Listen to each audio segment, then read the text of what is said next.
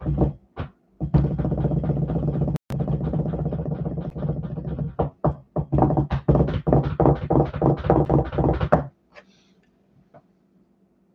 morning. It appears that YouTube allowed us to go long or go live this morning. Uh, thank you, question mark, to the algorithmic robots and to the CIA overlords at Alphabet for allowing us to exercise our free speech asterisk on this platform this morning, five by five in the chat. I appreciate y'all very much. Viper, what's up, bro? Dooby dooby doo doo. It's the tactical ballerina going live. Listen, off time, just because uh, you know we're actually going to talk about Instagram this morning. It is the 29th of November, 2023. Anno Domini, the year of our Lord. You guys know the drill. YouTube stuff. If you're one of the 40% that's lurking in the shadows in the federal beast system that is unable to subscribe, even though you watch the show, meh, okay. But if you're living in mommy's basement, you can click the button. For everybody else, you know what to do. Please share the show with somebody you love. That's how we grow this dang thing, man. And it wasn't that long ago that we had like 2,000 subscribers. And now, praise Yah, because y'all were pushing 200,000 subscribers. I'd really like to be at 200,000 before the end of the year arbitrary goal. So if you could assist with that, I'd appreciate it. Now, as always, the show is brought to you by the creator of the universe, Yahweh, your Elohim, the Lord your God. The good people on Patreon, link in the description, and uh, refugemedical.com, for whom I am the chief shilling officer because I founded the dang company in my barn. So I get to say whatever I want to about the company because uh, it's mine. Long Road Farms. Here's some coffee money. Thank you. I got this cool cup. You know what? We could do the news, but who cares? I got this cool cup from uh, Joseph's Kitchen. They're company out of Plano, Texas, and they they drove up from Tejas up here to Eastern Oklahoma. I don't know, ten days or so ago, and we hung out and we made bread with their wheat and their bread machine and their grinder and all of that. And it was really good. And I recorded about a 40 minute long Bear Does Rachael Ray stuff uh, with Joseph's Kitchen that's to post on Patreon. Um, and I'll tell you everything retail wise at their website, Joseph's Kitchen. It's a little high, but the quality is excellent as far as their wheat and their pre-programmed bread machine and the grinder and all of that. So if you're looking for a turnkey solution to make bread when the world ends, maybe check them out. If you're not, no worries, bro. Do the brief, Bear. Okay, you're disrespecting our time, Bear. Right, I forgot. Your time's more important than mine. Oops. We're going to talk about uh, the Israel Hamas ceasefire. Uh, you know, I want a quick poll in the chat, real quick. Get your thumbs ready to go. Do we care about Israel anymore? or is it kind of like Ukraine now? Like we just we check in occasionally. Is this something we need to know about every day, or is this something like tell me once a week maybe? The great baby. I'm kind. I'm getting there too, Charlie. Nah, yeah, nah, nah, yes, nah, no, meh, meh. Matthew, I'm with you, bro. Meh. Ken, what's up, Ken? Meh. Yeah, I'm guys. I'm kind of in the same same place. I'm like, it's interesting, but I'm like, eh, I don't need to know about it every day. So, tribe, yes. Political city state, meh. What's up, Badger? This is why I love the Bear Nation. Thank you, because we're we're here for each other. Because we actually care. We actually care about each other. So maybe we're we'll talk about Israel, Hamas ceasefire. Maybe we won't. Who cares? Um, we're gonna talk about an article from RT uh, regarding Instagram's kitty porn algorithm, and I have some personal experiences to share with you about that. Um, we're going to talk about Moderna and AI. And then I was also thinking, you know, uh, maybe there's something like actionable that we could talk about this morning. And so I figured we'd do a quick review of basic preps of food, water, and shelter. Does that sound good to y'all? You guys cool with that? Yeah, Barry, that sounds great. All right. I mean, because otherwise we could just waste each other's time a different way. You know, we could talk about what happens if you take your saltine crackers and you smooth some Vicks VapoRub on them and eat that. Like, what are you gonna do when the world ends? I'm gonna have Vicks VapoRub crackers in my bunker, 40 foot underground. Who cares? Right? Who cares? Who's the? Listen, if all you watch today is this, and you only made it five minutes into the brief, there's two things you got to do: love the Lord your God with all your heart, with all your soul, with all your might. Deuteronomy 6, verse 5. And love your neighbor as yourself. Leviticus 19, verse 18. On this hangs all the Torah and the prophets. Matthew chapter 22, verse 36. From the mouth of Mashiach. Right? Be covered in the blood of the Lamb. Serve Yah to the best of your freaking broken ability. Be a decent human being to everybody else around you. And then then what happens happens because I don't know about y'all. My God's not make believe. He's real, and uh, His word is real, and His word became flesh and dwelt amongst men, and He's real. Is real is real. Imagine that. You ever think about that before? Yeah, it's a thing. Um, and then all the all this other stuff is tertiary, bro. It's tertiary. So should we do the tertiary shit? What do you guys think? What if my neighbor is really annoying? Well, you know, green eggs and Sam, that's a great question. I found that some neighbors are best to love from a distance. Sometimes the best way that I can love somebody is to stay the hell away from them because my flesh is incapable of being, you know, kind to them. So, uh, standoff.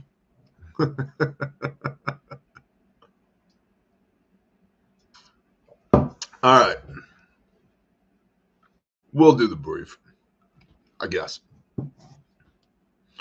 Bippity boppity boo. When I was a young warthog.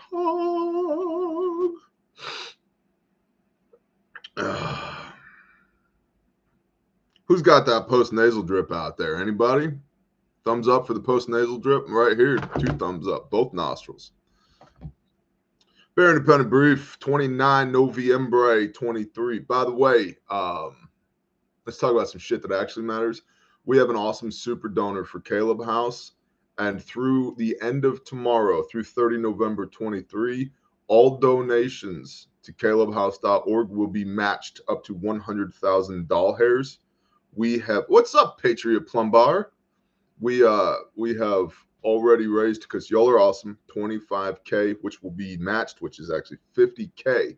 So um if you were if ever there was a time where your three dollars matters or whatever it is that you're capable of giving if the spirit convicts you i don't want a freaking dime from you if it doesn't but if the spirit convicts you and you'd like to join us in our fight against pedophilic pieces of shit calebhouse.org super donor doing the match thing not a things that matter less than that bear independent brief 29 november 23 the four day Israel Hamas ceasefire that nobody gives a shit about anymore has allowed four captives to be released to Israel and prisoners to be released to Gaza. The ceasefire was extended for two days to allow for more hostages to be released on both sides.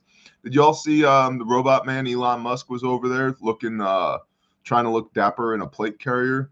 I don't know who put that carrier on him, but it was a little inappropriately sized. Um, and do recurring donations qualify? You know, father figure, I don't know the answer to that. I don't think so. I think this is new unique donations, but I do love the recurring donations. And let me tell you why. Because it makes it a lot easier to budget. Because when you have a victim services team, when you have dozens of children ages 1 to 19 to take care of, and you have two hood rat shit teams in the field, um, it's nice to be able to know that like the people and your white collar professional team of your attorneys your trauma therapists your doctors your uh, advocates etc it's nice to be able to know that we can pay these people beyond next tuesday. Um, and most 95% of our people are volunteer but the other 5% that aren't volunteer a workman is worth their hire do not muzzle the ox as it treads out the grain and so it's nice to know that we have recurring donations coming in because that allows us to be a little proactive with things like budgeting and acquisition. And I don't know, maybe building Caleb House. You guys want to see a cool picture? I know you do. You want to see a cool picture? Do do do. Do do do. Check this out. Look at this cool picture. Focus, you dumb thing. You know what that is? Do you know what that is? It's a blurry uh, picture of the uprights, the poles for the pole barn at Caleb House all stood up. Yeah, check that. Beautiful. And thank you to the volunteers who have come out to help. If you want to come out, like you're actually going to come out and you're going to help, um, admin at calebhouse.org.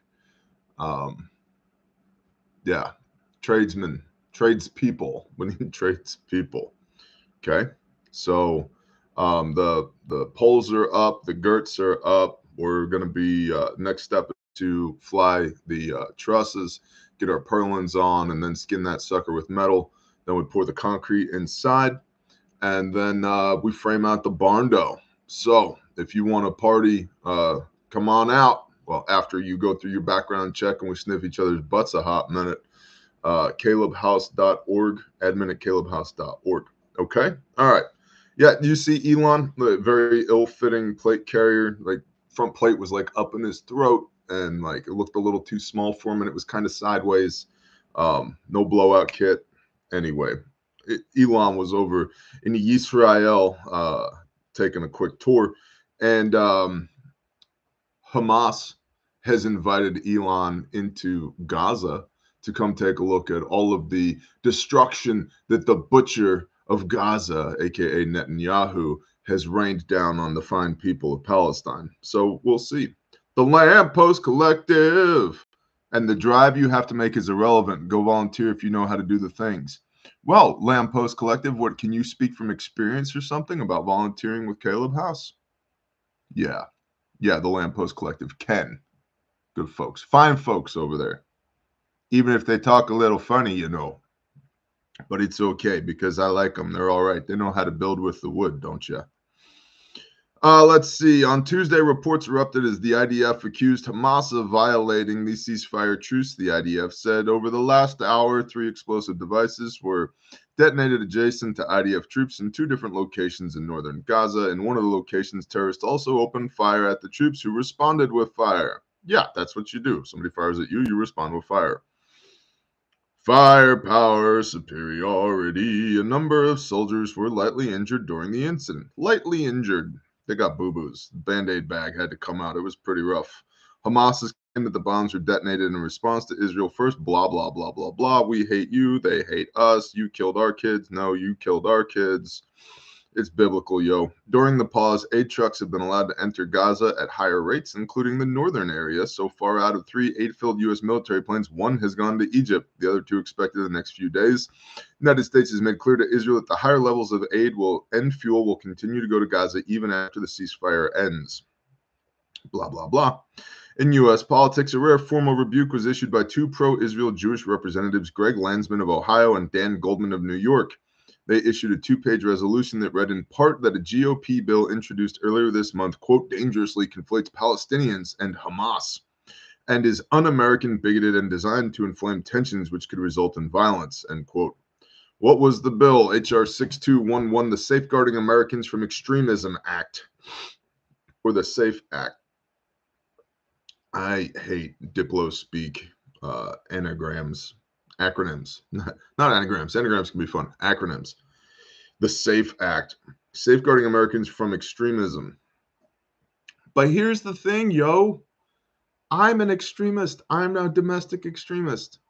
Me running my little businesses and my little ministries, hanging out with my wife and my kids and my homies, worshiping the Creator, eating sheep, shooting a turkey in the face for Thanksgiving, trying not to participate in the system. I'm an extremist. You are an extremist. Don't safeguard me from me, bro. I don't need you to protect me. In fact, the easiest way for us to deal with domestic terrorism, the easiest way is take a whole bunch of these bullshit federal and state laws off the books and then just let the green eyed googly boys do their job. Like for real. Like, leave me alone. Leave me alone my response time is way better than the county sheriff's if there's a problem out here. Ask me how I know. Just leave me alone. You know what the investigation should look like? Well, Mr. Bear, was it a righteous killing? Yes, sir, it was. Well, all right then. You have a nice day. You gonna dig a hole or you need us to send a wagon? I'll dig a hole, bro. I don't care. Outside outside my gates. I don't want that shit inside of my gates. Like you want to safeguard Americans from extremism? Leave us alone. What about the extremism of the federal government? You know, what about uh what a drag queen story time and 87 genders and Timmy feels like Tina today, so we're to cut off of his reproductive organs and uh, give him some breast implants. That sounds a little extremist to me. What about well, we make the majority of our power from steam, which is made with heat from nuclear reactors, fossil fuels, coal, uh, number two, diesel oil, natural gas. But no, instead, we're going to just pray that the sun will shine in the middle of the night, even though we have four minutes of battery capacity on the national grid. That sounds a little extreme to me. What about you go out there, you bust your ass and 20% inflation, and the government takes half of your money? That sounds a little extreme to me. How about we safeguard some Americans from that? Where's that Javier Milei dude from Argentina with his chainsaw? Somebody go put him in the House of Congress and just see what happens. But why are AI in movies always female? Because they are never wrong. That's pretty funny, Patriot Plumber. That's pretty funny. Um, yeah. How about AI? How about you safeguard me from that? How about how about just hear me out on this? How about I have a God-given, constitutionally protected right to make whatever noises with my mouth I feel like. The Rickster, TJ, I love my new Kydex tourniquet holster. I'm glad. FordHolsterCompany.com, bro. What's up, DL Hemingway?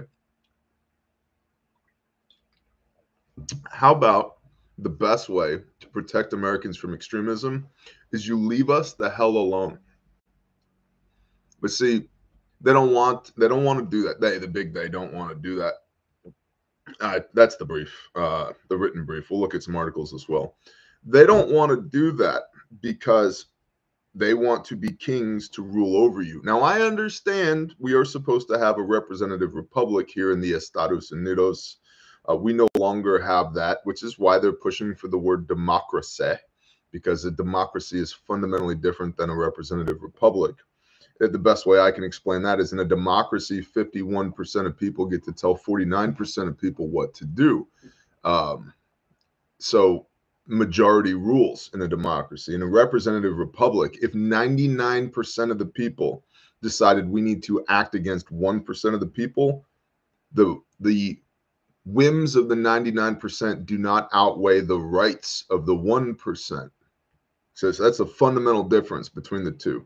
Uh, between a republic and a democracy. And the representative republic means that we hire people to go represent our interests in Congress in DC to act on behalf of the people as public servants.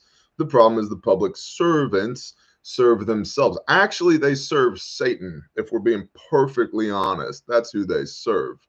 Whether or not they know that they're actual Satanists, they serve self. And if you do a do four minutes of research on LaVey LaVeyan Satanism, LaVeyan Satanism, unless you don't want that in your search history. LaVeyan Satanism is serve, uh, service of self, and they serve themselves because of lobbyists and you know multinational conglomerates and the military-industrial complex and blah blah blah. Why is it these people make $160,000 a year and have net worths in the tens to hundreds of millions of dollars, in some cases billions of dollars? How does that work out? Right? Yeah. So you want to protect Americans from extremism. Maybe get rid of all those pieces of shit in the wingtip shoes in DC and leave us the hell alone.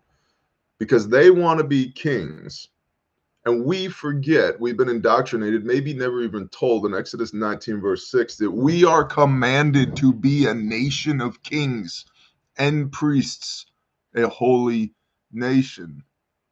You are a firstborn son of Elohim, and the firstborn son, or the only begotten son, because the only son is also the firstborn, right? The firstborn has a triple blessing. One is the kingship. Do king stuff, bro. Two is the priesthood. You are the priest of your home. The pastor on Sunday doesn't get to tell you how to run your life, especially if he's some polo wearing effeminate beta male who's trying to give you a motivational help, help self help sermon rather than reading the word of God. And then the double portion, the double blessing.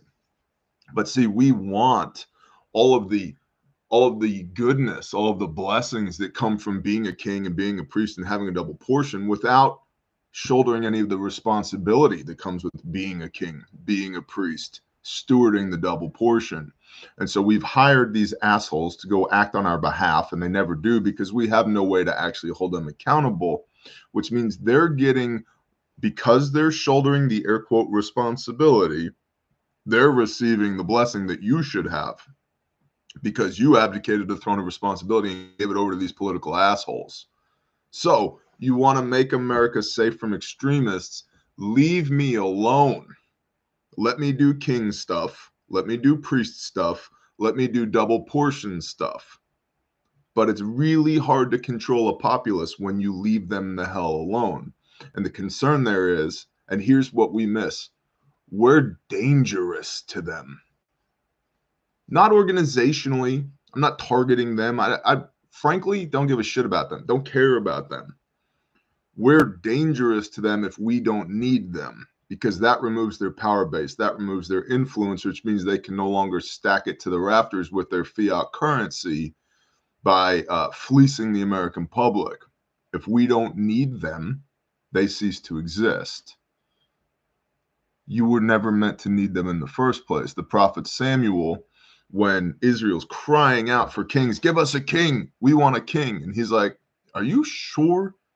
Because if I give you a king, he's going to take your sons to war, and he's going to take your daughters, and he's going to gather horses for himself, and he's going to gather wealth, and he's going to take the best of your grain, the best of your oil, and the best of your new wine. He's going to take your silver. And they're like, yeah, sounds good. We want a king like everybody else. There ain't one, ain't no king but Jesus. Yeah, remember that. Yeshua HaMashiach, King of Kings, Lord of Lords. Think about that. King of kings. You're supposed to be a king. He's king of you, bro, but you are king of here. If Yah didn't need men to do men stuff, why did he make them in the first place? Genesis chapter 2. I know you thought you were going to hear about Israel and Hamas, and turns out you're getting a, serv- uh, um, a sermon on biblical manhood and the political caste system here in the United States of America. Sorry, bro. Maybe watch a different channel if you ain't into it. Genesis chapter 2, the reason man was created was to rule and subdue. That's not sop and wet P word stuff. That's man stuff. Rule and subdue. That's your job. Work the garden and guard it. Why is Adam, Adam, made in the wilderness? Yeah, see, read your Bible. Adam wasn't made in the garden. He was made in the wilderness outside the garden, then brought into the garden.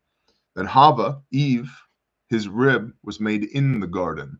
That's why women typically are better at nurturing and order because they were made in the garden. Man was made in the wilderness.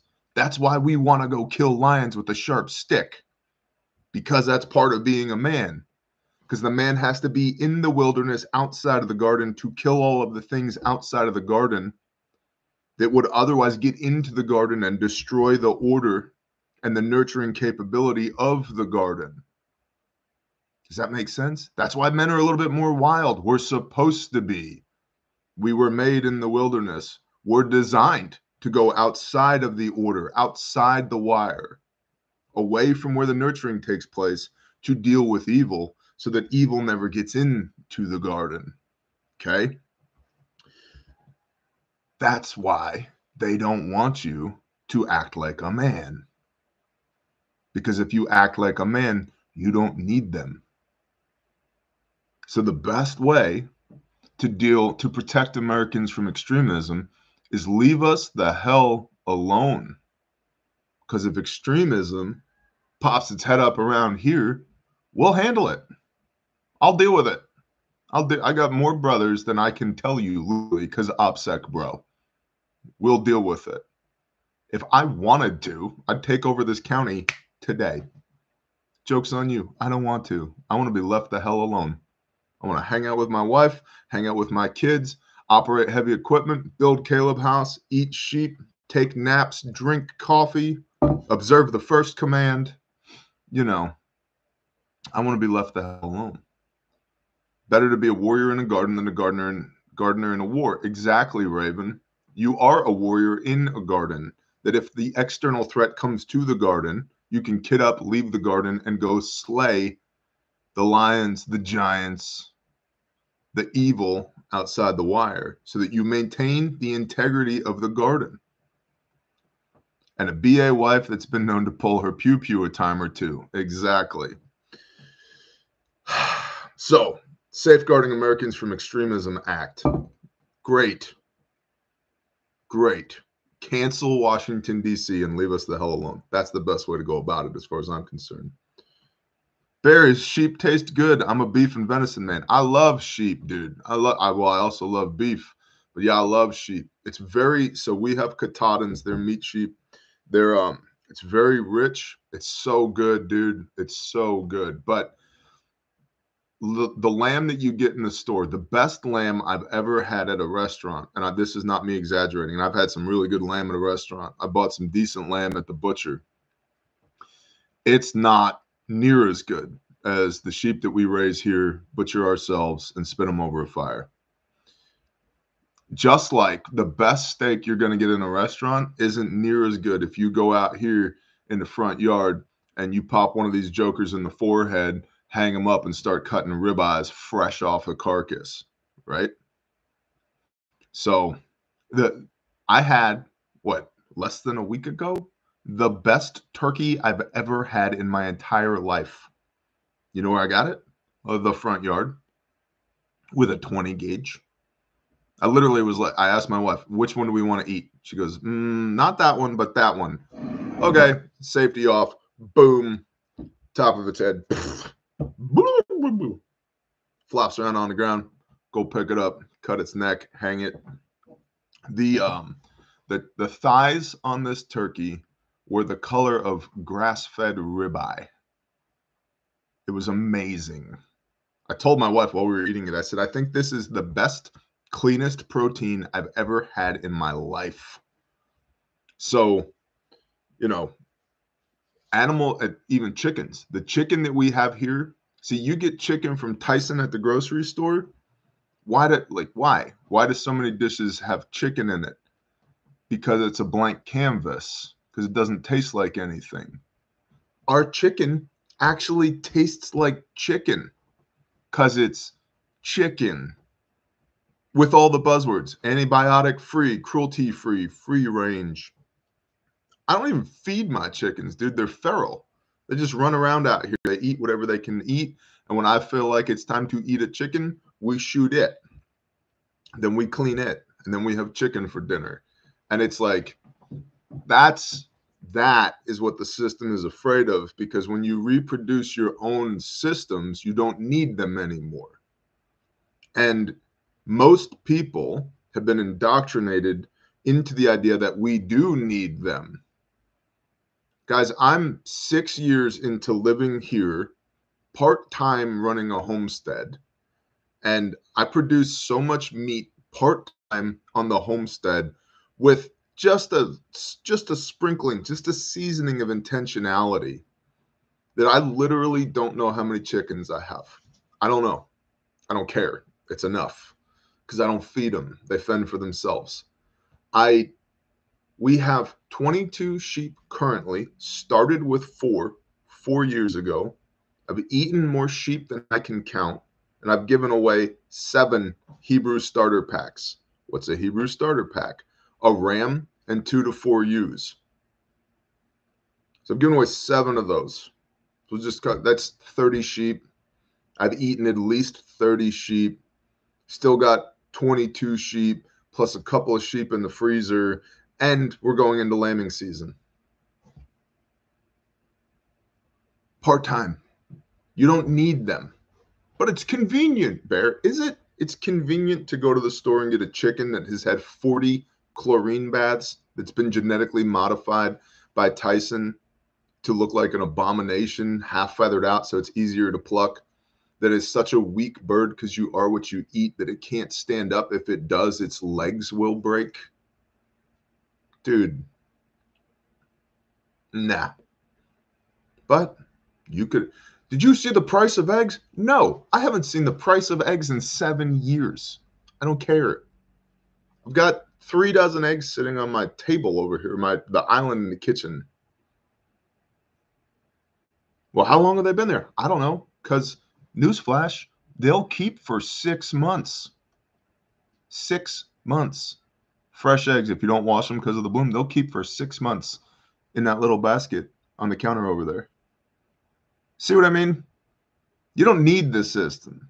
You just like the system because it's convenient. So you got more time to play video games or look at porn or check your stock portfolio or me, me, me, I, I, I. So uh, let's look at what uh, Instagram has to say. 30 minutes of me running my mouth about nothing. Um, from RT.com Instagram algorithm sexualizing children, according to the Wall Street Journal. Duh. Test accounts set up by the news outlet Wall Street Journal, were recommended risque videos of minors and overtly sexual adult content. The algorithm behind Instagram's Reels service has been found to recommend, quote, jarring doses of salacious content, end quote, involving children to test accounts set up by the Wall Street Journal in an investigation published on Monday. The outlet says the purpose of the investigation was to see what kind of content the platform would suggest to accounts that primarily follow young gymnasts cheerleaders, and other teen and preteen influencers. The Wall Street Journal said it decided to conduct the test after noticing that many of the subscribers to these types of accounts were adult men, some of whom had demonstrated interest in sexual content related to both children and adults. Now, in my own adventures in beardom, I have an Instagram account. I'm on the verge of not having an Instagram account because it's filled with whores, filled with whores. I'll I'll admit it. There's times I'm sitting on the couch swiping swiping through reels reels about like, oh look, a John Do- John Deere 648G grapple skidder. I like those. And flip the next one, whore. Flip beyond that one. Okay, back to dozers, excavators. I like that. Oh, chainsaws, cool. Flip to the whore, whore, whore what's the point? And some of those that have come up, I'm like, that whore's 12 years old. Report. So I report lots of these things as they come up to Instagram, and every single one of them, I've gotten a message back from Instagram that has said, this content does not violate our community standards or our terms of service. Okay, now maybe I'm a little sensitive to this because we have an entire ministry around putting 12 year olds back together after they've been sexually exploited. But how does sexualizing a 12 year old on a platform that's geared towards adults not violate your community standards and your terms of service? I say the wrong thing to this camera on YouTube, I'm shut down forever. I already got two channel strikes. Also, I don't care. But you can dress up a whore in lingerie and put her on Instagram, and that doesn't violate community standards. You can dress up a teenager in lingerie and put her on Instagram, and that doesn't violate community standards.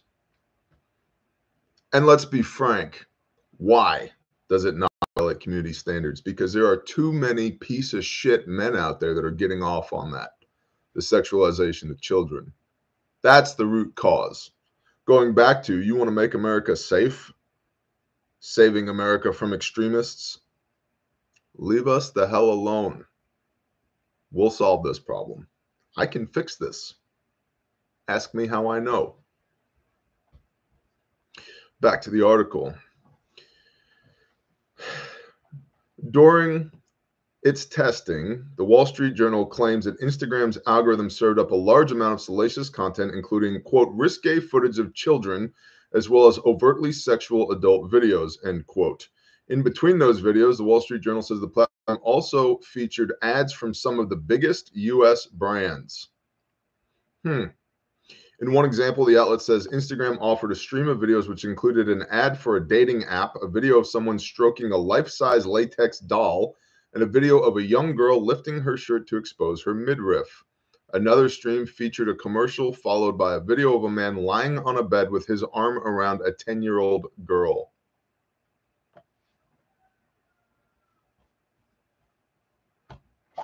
Completely unrelated. Have you guys ever seen a 147 grain jacketed hollow point?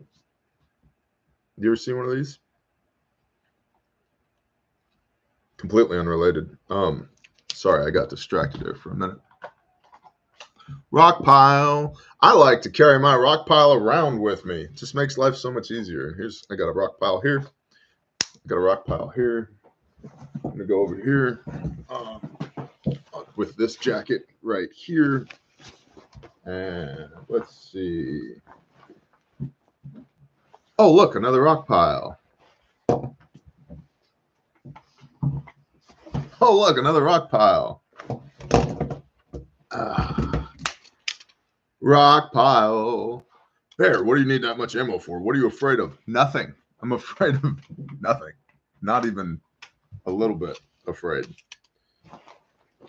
When you have piece of shit pedophile cartel assholes that write into you with death threats about what they're going to do to you. I, I don't care. What what are you going to do to me? Again, I have more brothers than I can tell you about. Some of those brothers, um, their job was in the U.S. military to sneak into people's houses in the middle of the night and end bad guys. FAFO. FAFO. It was like the guy on Monday who's like, You seem very anti Palestinian. Come see me. Come see me. Refuge is easy to find. We're, we're right there in the main drag, Spiro, Oklahoma. Come see me. I dare you. I, I dare you. Are you inciting violence on a public platform? Yeah, remember that First Amendment right? I, I should be allowed to make whatever noises with my mouth I would like to. Um, yeah. So, according to the Wall Street Journal, the Canadian Center for Child Protection ran similar tests on Instagram and reported similar results. Meta Platforms, which owns Instagram and Facebook, reported to the Wall Street Journal investigation or responded to the Wall Street Journal investigation by stating that the outlet's tests produced, quote, a manufactured experience, end quote, that does not represent what the ma- vast majority of its billions of users see. Wrong. Wrong. You know, again, back to this fallen world that we live in. Um, do you know the number one industry in the United States? Number one, 50% of all web traffic. Do you know? Pornography. No, it's not pharma. It's not Google. It's pornography. By the numbers, number one industry in the United States. It's not ExxonMobil. It's not Pfizer. It's not uh, big tech. It's pornography. Yeah. Yeah. Yep. So, how interesting. So, Instagram says that your experience was not an, you know not representative of what its billions of users see. Nevertheless, a number of businesses have chosen to cancel advertising for their products on Meta's platforms, with Match spokeswoman Justine Sacco saying, quote, we have no desire to pay Meta to market our brand to predators or place our ads anywhere near this content. Good job. Last month, Instagram was also targeted in a lawsuit filed by attorney generals in 41 states, which accused the platform and its parent company of contributing to an ongoing mental health crisis among young people by purposely enticing them into compulsive social media use. There's a little thing. Back to that uh, Safer Act. I know how to fix this problem. Brad Lennox, what's up, Bear Buddies? What a sad state this nation is in. Right. And here's the thing this goes back to what is your identity? So I'm admitting my biases. I am M81 Woodland, Rambo, Wolverines, GI Joe. Like that's what I grew up with, right? Like my my uncle, my dad's brother was sergeant major in the Marine Corps. My dad's whole side of the family is all military service. My older sister was in the army. Two of my cousins were Navy SEALs. Like this was the environment I grew up in, right? Yeah.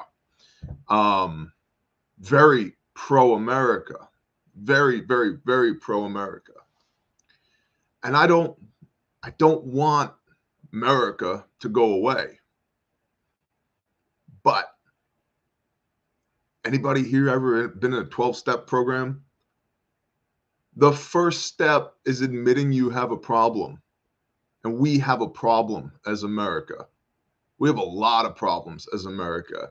And if we are rampantly pro American without acknowledging that we have problems, to RL's point, yes, we will. Uh, we will implode. So, speaking of pedophiles, uh, Hunter Biden willing to testify. The president's son will speak to the Republicans probing his father for impeachment, his lawyer says. Now, here's a little thing. Um, been reading a book, been reading lots of books. Bear, what books have you been reading? Uh, look at the screen because this is literally what's within arm's reach. Okay. This book, the scriptures, try and read this every day, the proverb of the day, and at least five chapters every day plus what I'm studying for our weekly Bible videos, which um, the first one, the first of one, maybe, I'm sorry, the first of two, maybe three Ezekiel's temple videos is coming this Friday. So yeah, filmed that yesterday. So it's coming. Uh, so I read the scriptures. Been reading this book, Traffic King by Conchita Sarnoff about the Jeffrey Epstein case and we're going to come back to this one in a minute. Been reading this book, The Stress Effect by Dr. Henry L. Thompson, aka Dick Thompson of MACV-SOG. Yep. Uh, Military Advisory Command Vietnam Studies and Observations Group. Uh, Codename Dynamite is the name of his book that uh, details his experiences in Vietnam, even though he was in northern Vietnam, Laos, and Cambodia doing hoodrat shit with MACV-SOG. But this is his book about managing stress. Uh, really good book. Been reading this book, Epidemic America's Trade in Child Rape. Boy, you want to get pissed off. Uh, I actually don't recommend that anybody buy this book and read this. Um, also written by a doctor, Dr. Lori Handrahan, PhD. Um, frankly, I don't think most people can withstand the information that's in this book. This book has made me so mad on so many occasions that you can ask my wife this. I will get up, walk outside, throw my kid on, grab a rifle, and just go for a walk until I can breathe and say words again there's this book. If this book doesn't infuriate you, you're part of the problem. What other books? 33 Degrees of Deception, an expose of Freemasonry. Why? Well, let's say the quiet part out loud. These two books go together. Yeah, these two books go together. Look at the screen. These two books go together. Well, how do you know that, Bear? Um, firsthand experience. Psychic Warrior by David Morehouse about the CIA's remote viewing operations. Defeating Ishtar Warning if you love porn, do not read this book by Neil Kennedy. Now, this book is interesting, um, but I have his theology's all dicked up. It's modern Christian theology. His heart's in the right place, but his theology is terrible. Um, so I have scribbled notes all throughout this book that if anybody else ever picks this up off of Bear's bookshelf, um, at least we can straighten out the theology that's being referenced in this book. Uh, the guy goes pretty hard. Um, moral of this book: porn bad, Defeating Ishtar. And then uh, Caught in the Web Inside the Police Hunt to Rescue Children from Online Predators by Julian Sher. Um, and a lot of y'all, like I was talking with Palmetto Paratrooper about this the other day, he's like, when do you have time to read? Um, the Father has blessed me with uh, a really interesting brain. I read at about 400 to 450 words per minute, and I have excellent retention. I don't know why. I just Bear, with all you do, where do you find time to read these books? Sean Hunter. Well, there's your answer. Um, I read really fast and I have excellent retention because that's the way Yah made me, and I cannot explain it. But back to Hunter. See, Hunter is now going to testify openly in front of this uh, Republican committee. Why? Because testifying openly, he can't say anything that's classified. Hmm. Hmm. He can't say anything that's classified if he's testifying openly. Why do we care about Hunter? Well, Hunter's a pedophile. Hunter's a piece of shit. Hunter has now, he's had drug issues, me too, in the past, right? Every day he makes time, super stickler for his reading time. That's right, babe. Thank you. What's up, Hans? Shalom, bro. But Hunter is tied to Daddy, the big guy, 10% for the big guy, at a minimum through Burisma Holdings, which we know. And here's the thing we all know, as Pastor Joe Fox calls him, the sock puppet, uh, President Joseph Robinette Biden Jr., asterisk. We all know that he is tied, uh, like legitimately tied to the Obama administration. And we all know that Obama said that he wouldn't want to be president for a third term, but if he could be somewhere in a basement just pulling the levers, pulling the strings with a headset on, that he'd be willing to do that. There's a strong possibility that that's what the Biden presidency is, so much so that Obama has joked about it during the Biden presidency. Why does that matter? Two words Eric Holder. Eric Holder. This guy, Jeffrey Epstein, who did not kill himself, had more than 100 children who had given sworn testimony, and that testimony was to be used in a federal case against Jeffrey Epstein. But the federal prosecutors at the Department of Justice under Eric Holder signed a, an NPA, a non prosecution agreement against or for Epstein. And so, what Epstein was ultimately charged with was two cases of pedophilic bullshit in the state of Florida. The reason that Epstein got that NPA, non prosecution agreement, through Eric Holder in the Department of Justice was because of his client list. Ah, ah, ah. Interesting. Interesting. Now, of the details that are provided in this book, as mentioned previously, Mr. Epstein, to the extent that he was doing the bullshit that he was doing, uh, what he was doing was very vanilla as compared to some of the other things that go on out there. Doesn't mean that it's not wrong because it is. Uh, and hundreds, hundreds of girls, many of whom, check this out. Do you know where they were sourced from? You know, they were sourced from modeling agencies, the largest of which was set up in Ukraine which is where Burisma Holdings operates, which is where President Biden gets kickbacks from his son Hunter from, which is where your taxpayer dollars are going which the Government Accountability Office has said a minimum of 70% of that money, your taxpayer money that's been sent to Ukraine, has been grifted, never made it, never made it to uh, the government of Ukraine to prosecute this war against Russia. Yeah. And now they're wanting to combine Israeli. And Yep, and now they want to combine Israel, Israel and Ukraine aid in the same bill. Yeah, Ukrainian baby mills too. That's right, Red Flyer Media. Did you know here domestically, a bunch, dozens, dozens of daycares and adoption agencies have been set up as front organizations specifically to traffic kids? Be incredibly careful who you let your children around.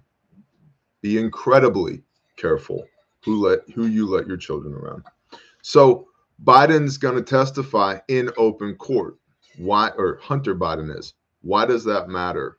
Well, it matters because he can't say anything that's classified or anything that's covered under a standing non-prosecutorial agreement from the Department of Justice issued by Eric Holder during the Obama administration in open court. So, AKA, now his attorneys will be able to say, hey, he testified in open court as if that's some type of like, uh, he gets a gold star for that. Negative. It's actually maybe the best move that they can make because they get the PR of saying he testified in open court, but in actuality, there's nothing he can say of any value in open court. Okay. Lastly, Moderna. Moderna. Moderna monitors Russell Brand, Elon Musk, and other high risk celebrities spreading anti vaccine beliefs, according to a report written by Candace Hathaway yesterday at The Blaze. Moderna is monitoring celebrities for spreading anti vaccine beliefs, according to a Monday report by independent journalists Lee Fang and Jack Poulson. The journalists revealed that the biotechnology company hired Nikki Rutman, a former FBI analyst, to head its disinformation department tasked with compiling internal reports about celebrities who criticized the COVID 19 vaccine, spoke out against vaccine mandates, or otherwise shared anti vaccine sentiments. The journalists noted that Rutman is one of many former law enforcement agents now working for Moderna. Hmm. Military industrial complex, much. The department's reports are color coded and ranked from low risk to high risk based on high, how problematic their narratives are to vaccine confidence. Low risk reports don't currently warrant any action, according to Moderna's department. When a response is required, the company's team, quote, will notify the appropriate stakeholders with recommendations, end quote. Celebrities that make Moderna's high risk list include Russell Brand, Elon Musk, and Novak Djokovic, the report found. It noted that the pharmaceutical company's department created a report titled Djokovic Crowned Anti Vaccine Hero after U.S. Open win. Djokovic, a tennis star, was unable to participate in 2021 and 22 at the U.S. Open tournaments, which Moderna sponsored, after he refused to take the COVID 19 vaccine. Moderna's report stated, quote, the optics of Djokovic, which whose vaccine opposition barred him from competing in the 2022 US Open, returning to and winning the Moderna Moderna sponsored competition bolsters anti-vaccine claims that vaccines and mandates are unnecessary, end quote. The company labeled news regarding Djokovic high risk because vaccine opponents were celebrating the tennis player's stance. The report also noted that Moderna was being mocked for sponsoring the tournament. Boo-ba-doo-ba-doo-ba-doo. It goes on and on and on from here. Uh, here's the thing that I found interesting. The journalists further stated that Moderna closely monitors news outlets and online vaccine discourse. The company hired Talkwalker, a technology firm, to use its Blue Silk artificial intelligence to automatically track vaccine related conversations across 150 million websites. Moderna did not respond for a request for comment from Fanger Poulson or the New York Post. I think the the Easter egg, the nugget in this article, it's less so that Moderna is keeping track of people who are saying bad things about their multi-billion dollar international enterprise. It's more to do with the, the real thing here for me is that journalists further stated that Moderna closely monitors news outlets and online vaccine discourse. The company hired Talkwalker, a technology firm, to use its Blue Silk artificial intelligence to automatically track vaccine related conversations across 150 million websites. I think most of us are on the AI bad bandwagon, but the ability to collect and catalog and reference that much data in a private uh, database based upon your beliefs and how those beliefs intersect with the aims of said company using artificial intelligence is pretty damn scary to me. Now, that being said, back to the I have a God given, constitutionally protected right to make whatever noises with my mouth I want to. You, one could argue, who cares? But Moderna clearly is hiring a bunch of people who used to be part of, as we would call it, the deep state. And there's this interesting thing that happens when somebody leaves the government and they go to work over here, they don't lose all their government contacts, do they? No, no, they still have their old buddy network. I still have my old buddy network. If I decide tomorrow I'm going to just start, you know, producing show tunes in Eastern Oklahoma, I still have my network, right? Yeah. So, Moderna is a military front store. Here's how I look at it our CIA is rooted in the Office of Strategic Services. And the OSS, Wild Bill Donovan, Donovan uh, was active in Europe during World War II and then after World War II. And during World War II, we know for a fact things like Project Paperclip happened, where we brought thousands of Nazis to the United States in our technology and aerospace industries. Wernher von Braun, anybody? And so we got pretty buddy buddy with the Nazis, and the OSS at the end of the war took over the under the tutelage of Wild Bill Donovan, the first uh, director of CIA, took over the Nazis' intelligence networks that were in place in Europe, which stretched all the way to the Middle East. Yeah, uh, radical Islamic Jihad, things like that, North Africa, radical Islamic Jihad, etc., etc. And Bill Donovan talked about in books that I read about him, talked about how impressed he was that the Nazis, the SS specifically, had established a network of more than 750 legitimate businesses, all of whom gave a portion of their proceeds to the party, Gesundheit, to the Nazi party, to fund SS operations. This was the the real light bulb moment for black ops budgets for the burgeoning CIA. ThyssenKrupp was one of those companies. Uh, Mercedes, BMW, uh, these companies, right? So the CIA today operates thousands of companies, including Alphabet, which owns Google, which owns YouTube, that we're on right now, and uses a portion of the proceeds, the profitability from each one of these enterprises, to do things that never see congressional oversight. Going all the way back to you want to make America safer, fire all the people in wingtip shoes in DC and leave us, the people, alone. Okay. So is Moderna a military front company?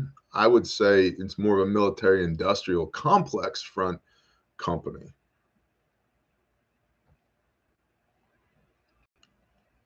What's up across the table with Bob? And so that's uh yeah. Moderna is using AI. Cool. That's going to go well for humanity that's the brief for today. Oh no, I was going to talk to you guys about basic uh, preps. you guys want to talk about basic preps, or you want to be done? Maybe we talk about basic preps on Friday. What do you guys think? We're an hour into this thing. Do it or not do it. I'm looking. I'm looking at the preps. Preps. Hi, Bob. Basic preps. preps. do it, do it, do it. James Moore says, "Be done." All right, James, you can leave. Sorry, bro. Preps, bro. Patriot plumber. All right, do it. Yep, lots of them. Okay, so basic preps. Um, let's see. We're an hour into this, and so for your reference, because you might want to come back and cross-reference this, um, just add an hour. Come back. All right, uh, because you're probably going to want like a, a, notebook and a pencil, or um, these fancy little whiteboards that our brother saw like indoctrinated into me. Um, to take some notes. So, food, water, shelter. Uh, let's break this down, Barney style, real quick.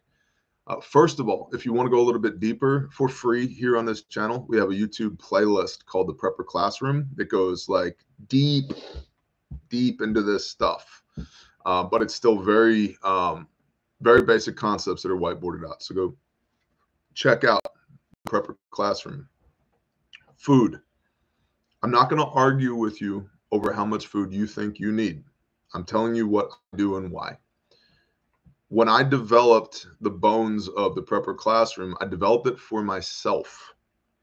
And I did, I researched 16 different long term international studies on caloric intake.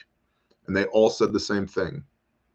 A military aged male to maintain body mass during strenuous activity requires a minimum of 3,200 calories of food per day. That's approximately two pounds of food. The big four types of grain, and I'm not advocating you just eat grain. I just got done telling you guys about how much meat we eat off of our place. But the average pound of grain of the big four corn, rice, wheat, and beans. And I know beans are legumes, but I put that shit in buckets. So I put it in the grain category. I don't need the good idea fairies and the uh, armchair snipers in the comments. Listen to what I'm telling you.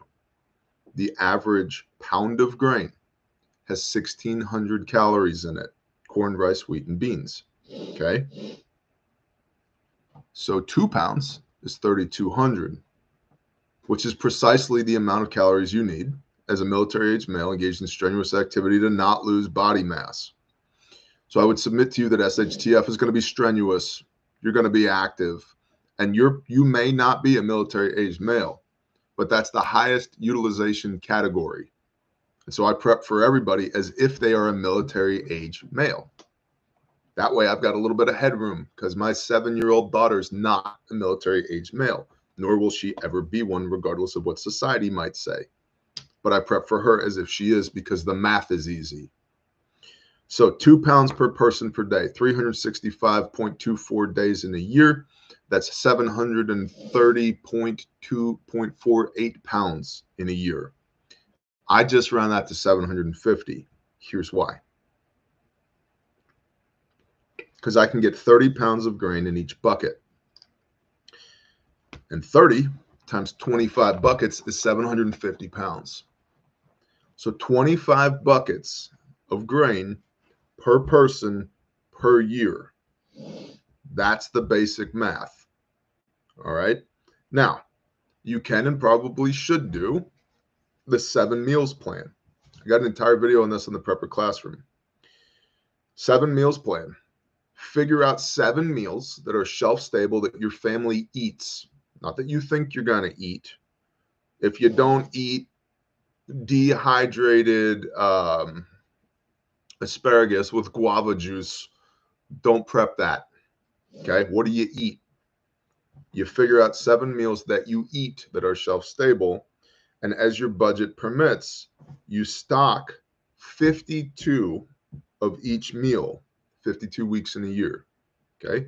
Seven days in a week, seven meals, 52 of each meal. The go to example for us is spaghetti and meat sauce. I need two pounds of spaghetti, a big jar of meat sauce. Boom. That's a meal for my family. Now, I get 104 pounds of pasta, 52 jars of sauce. Maybe, maybe I had a good paycheck this week. I go to the restaurant supply store and I buy two 50 pound sacks of pasta. Or maybe the grocery store has pasta on sale instead of a dollar a pound, it's 50 cents a pound. So I buy as much as I can get, right? Sauce, I got a coupon for sauce and I'm going to go buy 20 jars of sauce this week. instead of four because of my coupon. All right. So you get 52 iterations of each meal across seven meals. Now you've got dinner squared for your family, whatever it might be. Chili is another one that we do because I can do all of this has to be shelf stable. It has to be able to last on the shelf for a year or more. Then you rotate through that because we already eat spaghetti, bro. So I don't have to worry about it going bad. See what I mean? So if you got your seven meals and your four grains, you've got a year and a half of food like that. Like that. And then you can augment with other things like your wheat and your bread machine or your solar oven. Or you you make chili, right, out of cans and you have your rice in buckets. Smash that together. If you're blessed to have leftovers, that's your breakfast and lunch the next day. Also, you can get peanut butter in five gallon buckets. Ask me how I know. Now, it won't last very long once you open it, but it'll last three to five years in a bucket unopened. Has a high fat content, means it'll go rancid sooner or later. But if you have teenagers, you'd be surprised how long or how short a five gallon bucket of peanut butter will last. Okay. Then you augment that with chickens. Now have eggs and meat. But I live in the suburbs. I had chickens in the suburbs. We had laying hens and meat birds in our backyard in the suburbs. Okay. So, food 3,200 calories per day.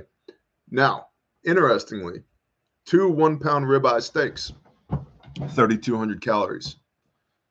Pound of lamb, 1,600 calories. So, two pounds of lamb, 3,200 calories. That number just keeps coming up over and over again. It's 3,200 calories. All right. Um, so, food, you want to get squared away. And if you can't buy a year's worth of food today, that's okay. We have many, many, many years worth of food, but we didn't get it all on one day. In fact, I just reposted a video yesterday on um, Roseman powdered hummus. I thought you said powdered humans, and I was like, whoa, whoa, whoa, hold on, Rose, hold on. Um, but you can get chickpeas in number 10 cans. Ask me how I know. I have some because hummus, bro. Put that on some bread, some matzah, some pita, good to go. Um, we didn't get this all done in a day or a week. This has been years, a decade of hardcore prepping to get this much food put up. But um, we have it now. And so it's one less thing to worry about. I'm just not that worried about food. Okay. It is hard work. I just reposted a video yesterday on Patreon. You can look it up on YouTube uh, yourself if you'd like. It's a YouTube video, How to Put Beans in Buckets, where we bucketed 6,000 pounds of beans in a couple hours. Because we went to the bean store. We got three pallets, 2,000 pounds of pallet. We got our buckets. We got our mylar. We got our oxygen absorbers. We got our lids. And then we um, did a production line and just boom, 6,000 pounds of beans in two hours. Okay. So now to water. Uh, Annie Goralzik said filtered water. So important. Goralzik. I'm going to go with Goralzik is your last name. Um, water. The standard prepper nomenclature is you need a gallon of water per day. I disagree with that because of our experiences with grindstone uh, operating in temporarily austere environments with no electricity, no water, no commo, no first responders, you need more than a gallon of water.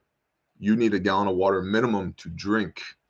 Then you need a gallon of water to clean your dirty body so you don't get sick. Infection and disease kills, uh, it's one third of our casualties, right? And to wash your tools and your fork and your spoon and your pot that you cooked in and then most of our prepper food is dehydrated or dry. So you need a gallon of water for cooking. So that's three gallons of water.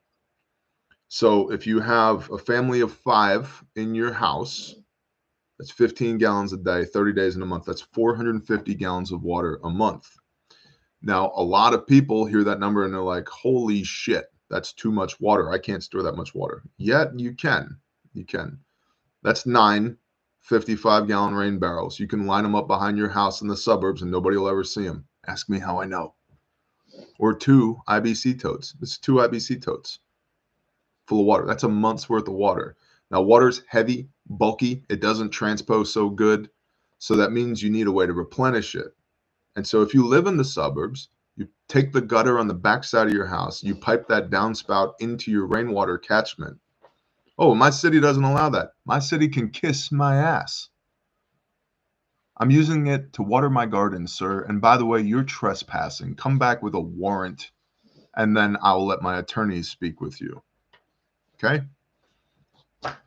Pipe that into your IBC totes. So now you have a way to replenish the water. Water, three gallons per person per day, not one. And then shelter. All right. So right now, shelter, the primary thing you need to think about is population density because a lot of y'all unfortunately live in the wrong area. And your primary plan should be to bug in, not to bug out. You should stay where you are to the best of your ability but a lot of where y'all live is non-permissive for long-term sustainability.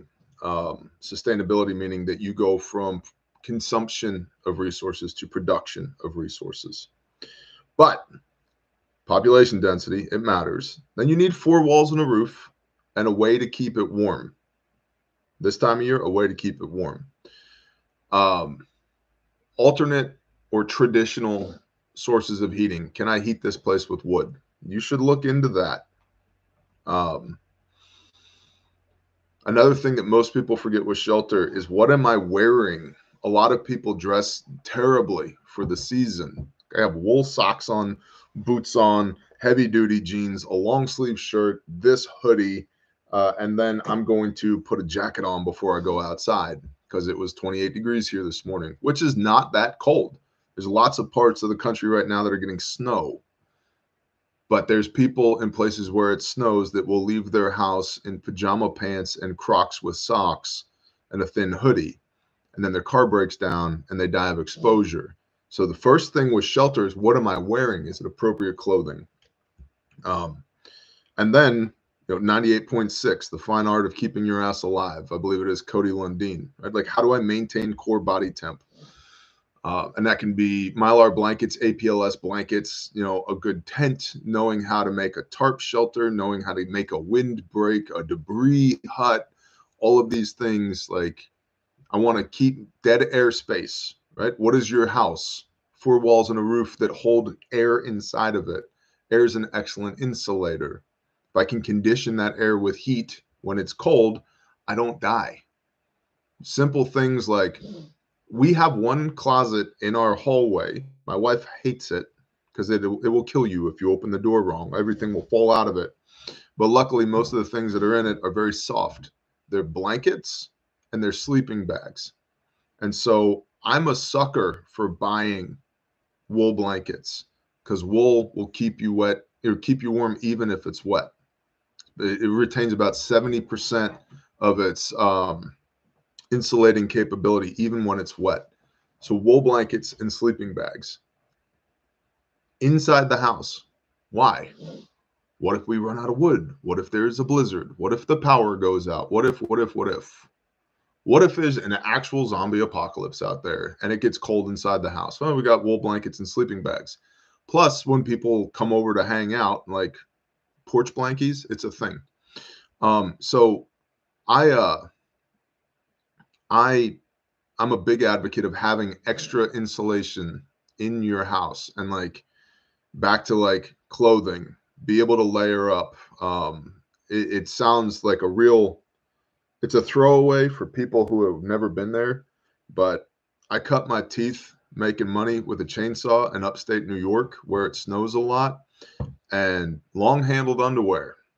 A lot of people turn their nose up to that, but if you're going to be working outside and it's cold, getting back to those layers, like if I can get some skivvies on, some long handled underwear, and then some like heavy cotton duck pants over the top of that, and a good pair of wool socks, covertthreads.com, and a good pair of boots, my lower half is going to stay plenty warm. And then I can, my guys used to tell me all the time, they always knew where I was in the woods when I was cutting in the winter because you could follow the clothing back to where I was. Because I would walk into the woods and have my big Carhartt jacket before Carhartt went woke and got popular, and all the Californians wanted to wear it to act like they're cattle ranchers. I'd have, you know, my big Carhartt jacket, and I'd be walking in the woods carrying a Stihl 066 Magnum 32 inch bar full chisel, ported and tuned, and my oil can and gas can, and sometimes a backpack with some lunch in it. And let's be honest, some wintergreen snuff. And I'd walk back into the woods and I'd start getting warm. So I'd take my jacket off. I'd fell some fell some trees, lay my jacket on a stump, keep moving. I'd get to over here. I'm I'm still warm so I'd pull my hoodie off and lay that on a stump. Keep moving. I'm getting warmer and warmer. I'd take my long sleeve Dickies work shirt off and lay that on a stump. And by the time I got all the way back into the woods, I'm back there in my my pants, my boots, and a sleeveless t-shirt with a toboggan cap on, really just sitting on the top of my head, not even all the way down, running this saw, steam coming off me cutting timber. And then later in the day, as the sun starts to get low in the sky and you've been sweating all day and working, you start getting cold. Okay. Well, now it's time to walk back to the truck. Oh, hey, look, you know, you pull the toboggan cap lower. It's my long sleeve shirt. Nice. Throw your long sleeve shirt on. You keep walking, getting cold. hey, it's my hoodie. Throw your hoodie on. Keep walking. Ah, my jacket. Throw your jacket on. Get back in the truck. So layering, like it matters. And I think a lot of people who work outside are aware of this, but office people, school teachers, IT professionals, less so. And it really matters. Having a good base layer, good intermediate layers, a good outer layer that is wind resistant, water resistant, like all that stuff really matters.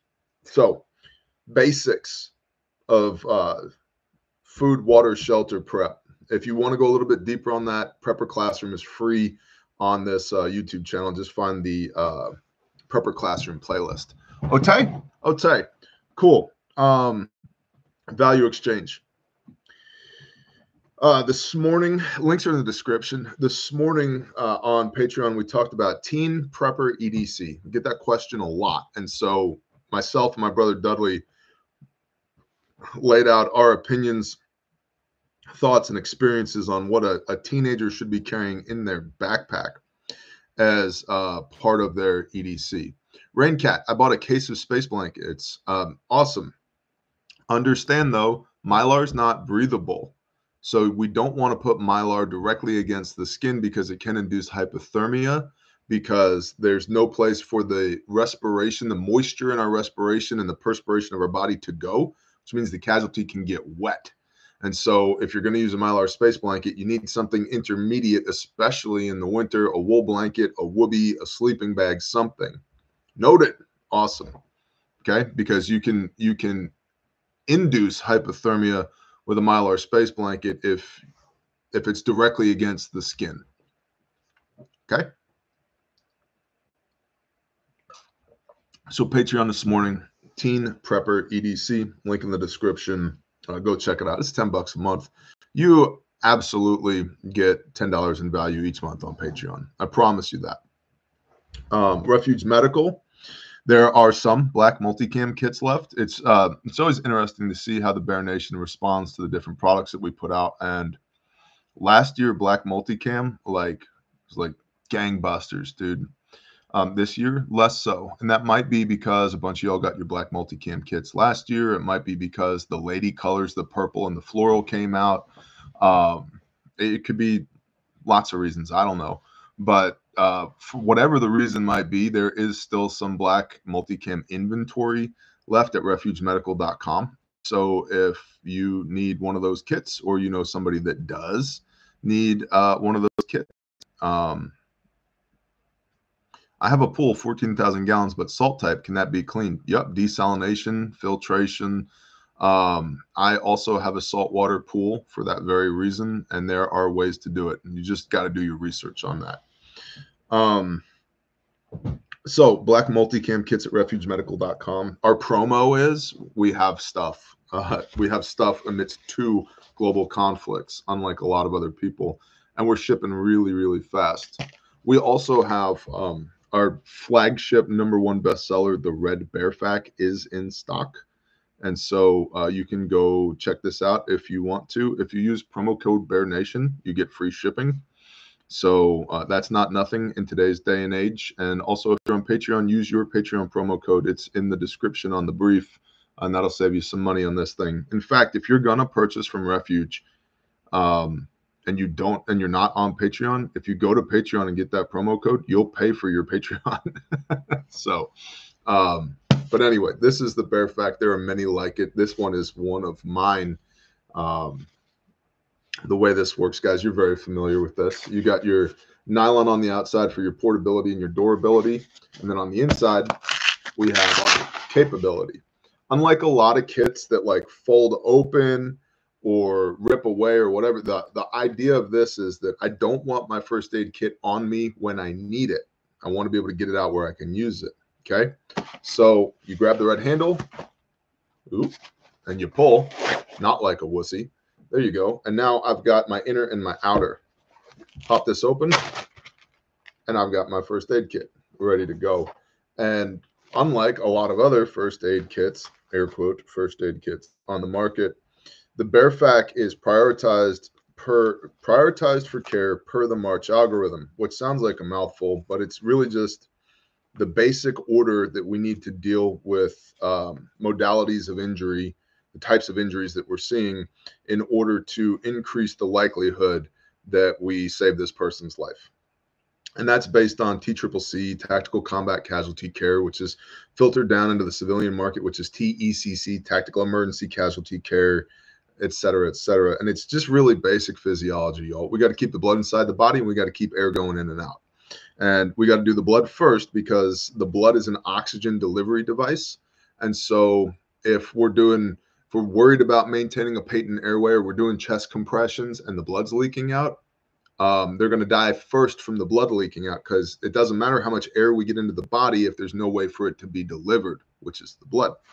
So, M in the March algorithm is massive bleeding. So, we got a tourniquet here, uh, a genuine Cat 7 Committee on TCCC recommended windlass tourniquet, and a pair of gloves because if it's wet and not yours, don't touch it. We don't want to deal with bloodborne illness, et cetera, et cetera. Uh, we got our pressure bandage here um, for wound packing in the junctional spaces.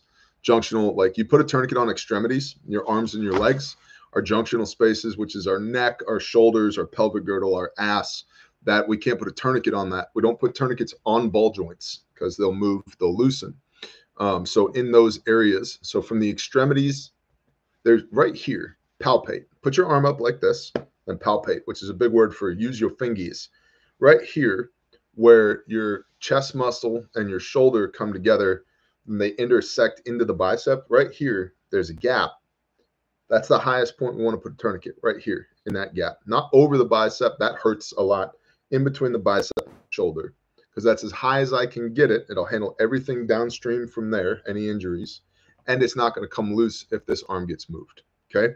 Beyond this point up we're going to wound pack okay? Also i have an entire playlist, eight videos, nine videos. Uh, the trauma medicine series here on YouTube, it's free. Uh, so I teach all this stuff for free here on YouTube. If you need more, if you got a kit but you don't know how to use it, go watch that. It's free here on YouTube. Go watch that, and you can totally share that out with other people. So we've got our massive bleeding, you know, tourniquet, pressure bandage, gloves, tape, sharpie right here, front and center where we can get at it. Then our next concern is airway and respiratory. And so airway and respiratory is back here in what we call the stack. And so in the stack, I've got my shears because we want to get our casualty, what we call trauma naked. And I'm all for modesty, but I'd rather be naked and alive than modest and dead. And the reason for that is your jeans, jeans can hide a liter of blood in each pant leg. Well, the average human has about five liters of blood at one and a half liter of blood loss, one and a half liters of blood loss, we begin compensatory hypovolemic shock. At two liters of blood loss, we begin decompensatory hypovolemic shock. That means the body has figured out we're bleeding and it's running out of tricks in order to keep the blood inside the body and keep you from dying. At two and a half liters of blood loss, we begin irreversible hypovolemic shock hypo not enough vol- volume not enough blood body goes into shock and at two and a half liters of blood loss or 50% of your volume on average, um, it's called irreversible for a reason. You now have a coin toss as to whether or not you are going to survive this event. Okay. Um, Bear, your free videos are worth 10 times the $10 per month. Thank you, Pippi Bebo. I appreciate you. Um, and so uh, we why shears? Because we want to expose the casualty to check for other injuries. We may not have seen people tend to hyper fixate on the one injury without seeing other injuries. And so we want to expose the casualty to make sure there aren't secondary injuries that we have to treat. Um, your your arteries and your veins are like garden hoses. And so if you can see the one hole in the hose and you plug it, but you don't plug the other one, the hose is still leaking, right? So trauma naked. And that's why we have real shears, not cheap Chinese garbage, real shears so that we can get these clothes off and do a quick check of the casualty. Then airway and respiratory. We've got our chest seals, uh, non-occlusive, or I'm sorry, occlusive dressings for the chest to plug holes in the box. We've got two five by nine gauze pads. The reason for this is twofold. One, if I need big gauze, I need it now. Like when Bob tries to cut his hand off with a tomahawk right before the live stream on Monday morning, I need a five by nine gauze pad now. Okay. So that's the first thing. If I need big gauze, I need it now. I don't want to go looking for it. And the second is I like these to be able to pop these open. And when you have punctures to the pleural space in your chest here, or lower down to the belly button. A lot of times that's accompanied by uh, viscous fluid in the pleural space, the box that, the, that operates in a vacuum in here for the lungs to be able to reliably inflate. And I want the chest seal to stick. And so I'm going to use this to wipe off all that stuff so I can get the chest seal to stick so I can plug the holes in the box so the lungs will reliably inflate again. And then I've got a nasal pharyngeal airway an NPA, and this is to maintain a patent airway on a conscious or unconscious patient nose noodle up through the nose. Um, a lot of uh, EMTs, paramedics use um, OPAs, oral pharyngeal airways, aka J tubes. And the problem with a J tube is that they can only be used on an unconscious patient because they induce the gag reflex. Well, if the patient is conscious, but I think they might go unconscious, I want to get a nose noodle in there so I can maintain a clear pathway, a patent airway from the face, maxillofacial region down into the lungs so that we can exchange oxygen for CO2 across the alveoli and the lungs. So that's why we include an NPA. Um, right. So that's airway and respiratory. So like bleeding is going to be 90 to 90 88 to 90% of our problem, massive bleeding. That's why we do that first. Airway and respiratory is about 7%. So the other 3% is everything else. And that's what's down here. And so down here, I've got my quick clot for wound packing if I need it. Um, and then I've also got my trauma, my trauma pack here. And so this has got compressed gauze for wound packing if needed. It's got my space blanket, as Raincat was saying earlier, uh, mylar blanket for helping to stave off hypothermia due to blood loss, which is one third of the lethal triad. Blood loss, hypothermia, acidosis nothing you can do about acidosis in the field, but you can deal with hypothermia and blood loss.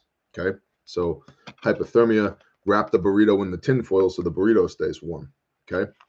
Um, and then we've got a triangle bandage, which can be used for myriad things, um, slings and um, making dressings. You can improvise a tourniquet with this. You can pre-filter water with this. You do all kinds of stuff. Triangle bandage. Kerlix rolled gauze here, two by twos, four by fours, five by nines for more of your boo boo type stuff. eye pad and eye shield, flat duct tape right there because duct tape rules the universe. And so it's a very comprehensive kit. The Bearpack is. It's designed to work the entirety of the March algorithm. And as a result, by the grace of the Most High, uh, 93 lives have been saved with refuge medical kits directly. And then 17 lives to date through Project Tribute of law enforcement officers here in the state of Oklahoma. For those who are bad at math, that's 110 people who are still alive because Refuge Medical showed up for work. So I don't think this kit works. I know this kit works. Unlike a lot of the air quote competitors out there on the market, Um, this is not a price point kit. It's not designed to maximize profitability. It's designed to work and it uses only the best components on the market because I think that saving a couple bucks on a first aid kit is retarded if it means that the person you're trying to save dies. Because the whole point of having a first aid kit is to not die. Right? Right. Um, and I don't know if you've priced flowers for a funeral, but they cost more than this first aid kit does. So, refugemedical.com. That's the Bear uh, Bear First Aid Kit, the Bear Go check it out. Use your promo codes Bear Nation for free shipping, including during this holiday season. And um, your Patreon promo code gets you uh, 10% off as well. So check that out. What is your life worth? Exactly, Nick Rhodes. Now, um, lastly, but certainly not leastly, it is uh, the day after Giving Tuesday, and we have an awesome super donor in the Bear Nation who has agreed to match dollar for dollar of all online giving through tomorrow evening, through 30 November, up to $100,000. We, y'all are awesome, have raised $25,000 in the first 24 hours. That's amazing. Thank you. Uh, if ever there was a time that you're giving really matters, it's now um, because we're getting a one to one match from a super donor. That's incredible.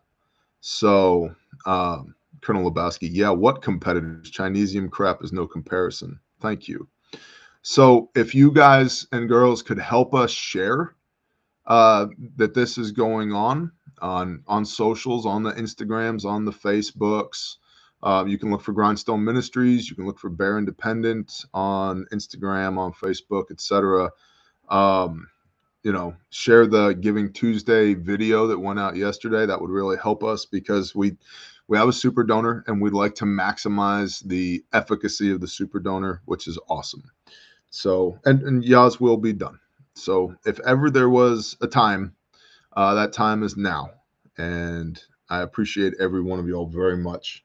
Of course, we've got Refuge Ruckus coming up. Um, I should have an update for you on the Ruckus next week. But if you want to come be with us as we raise awareness and funds for Caleb House, visit Refuge Ruckus, R U C K U S.com. Grindstoneministries.com. We are, um, it's that season again. It's uh, winter tornado season. And Grindstone's done a lot of work in November and December throughout the years, Mayfield, Kentucky, and Idabel, Oklahoma. Um, so we're uh, we're gearing up right now, making sure everything's tip top, ready to roll.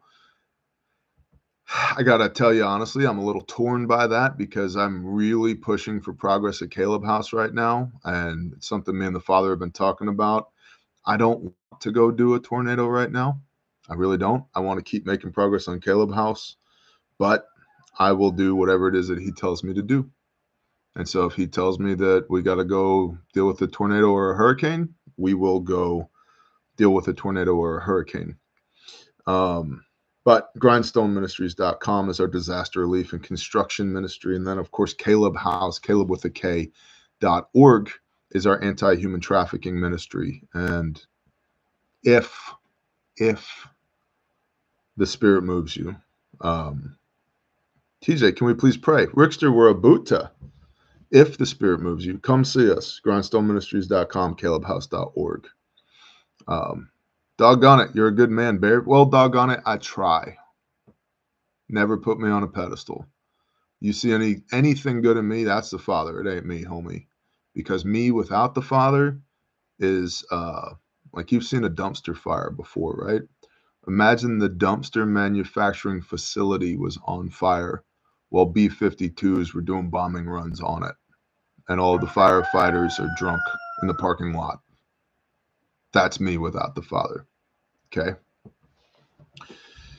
Now, all that long brief this morning, long brief gone along. Oh well, whatever. Yes, will be done.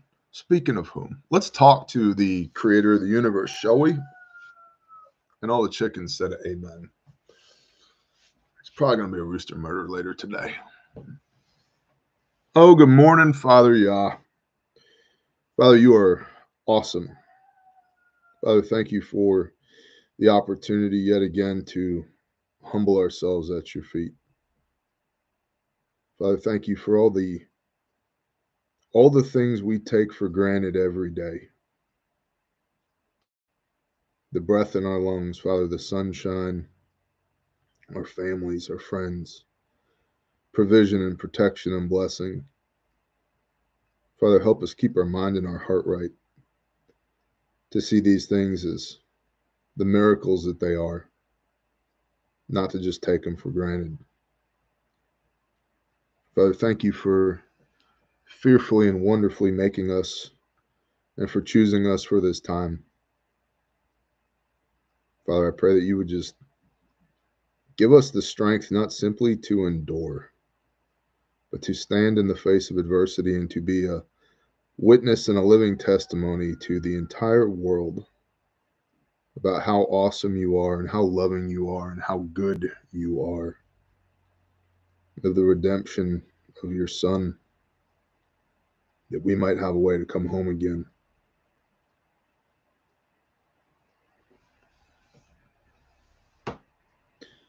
Father, you're telling me that there are people out there who are praying right now who have not prayed in a long time.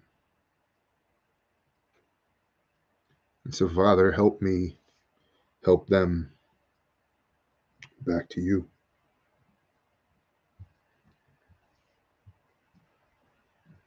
Pray this with me. Father Yah, I need you. I can't do this without you. I submit myself unto you. I confess that Yeshua is Hamashiach. Please cover me in the blood of his atoning sacrifice. Father, make me whole. Make me new. Please forgive me of my sins and my transgressions that which I transgressed against you, that I might come home again. Father, teach me to walk in your ways, and I will commit myself to understand to the best of my ability. I will walk righteously to the best of my ability in the example that you gave us by your Son, Yeshua. Father, thank you for loving me. Thank you for making a way for me to come home again. Father, thank you for forgiving me. Use me for your will, and I will execute to the best of my broken ability. And I pray these things in Yeshua's name. Amen.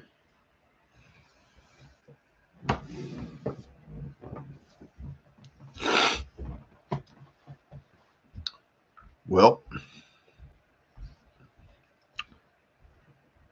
if you just prayed that prayer, welcome home. And may Yah bless you today. And if you prayed that prayer not for the first time, welcome home again, prodigal son. The Father missed you, and He loves you, and He is awesome and sovereign over all things. Thank you guys very much for being a part of the Bear Nation in all of its various forms over the last six years. It is humbling to me, very humbling to me, to be ordained as a man of Yah now. And I will tell y'all, I still don't have it all figured out. I don't know. But I'm trying. And uh, man, I'm getting a lot of questions from y'all on Patreon about pastor stuff and Bible stuff. and I see them, and those answers are coming. But I've got to really take my time before I can issue a response to those things because I don't ever want to be working counter to the Father's word or the Ruach HaKodesh, the Holy Spirit. And so um, the work has only begun regarding pastorship. And uh, I would appreciate your understanding with that because I'm new to this and I don't have it all figured out. And I feel the I feel the weight of that position as I think one should. Because those that are in a position of leadership and take it for granted don't deserve that leadership at all. So, thank you for bearing with me. I hope y'all have an awesome day. Shalom.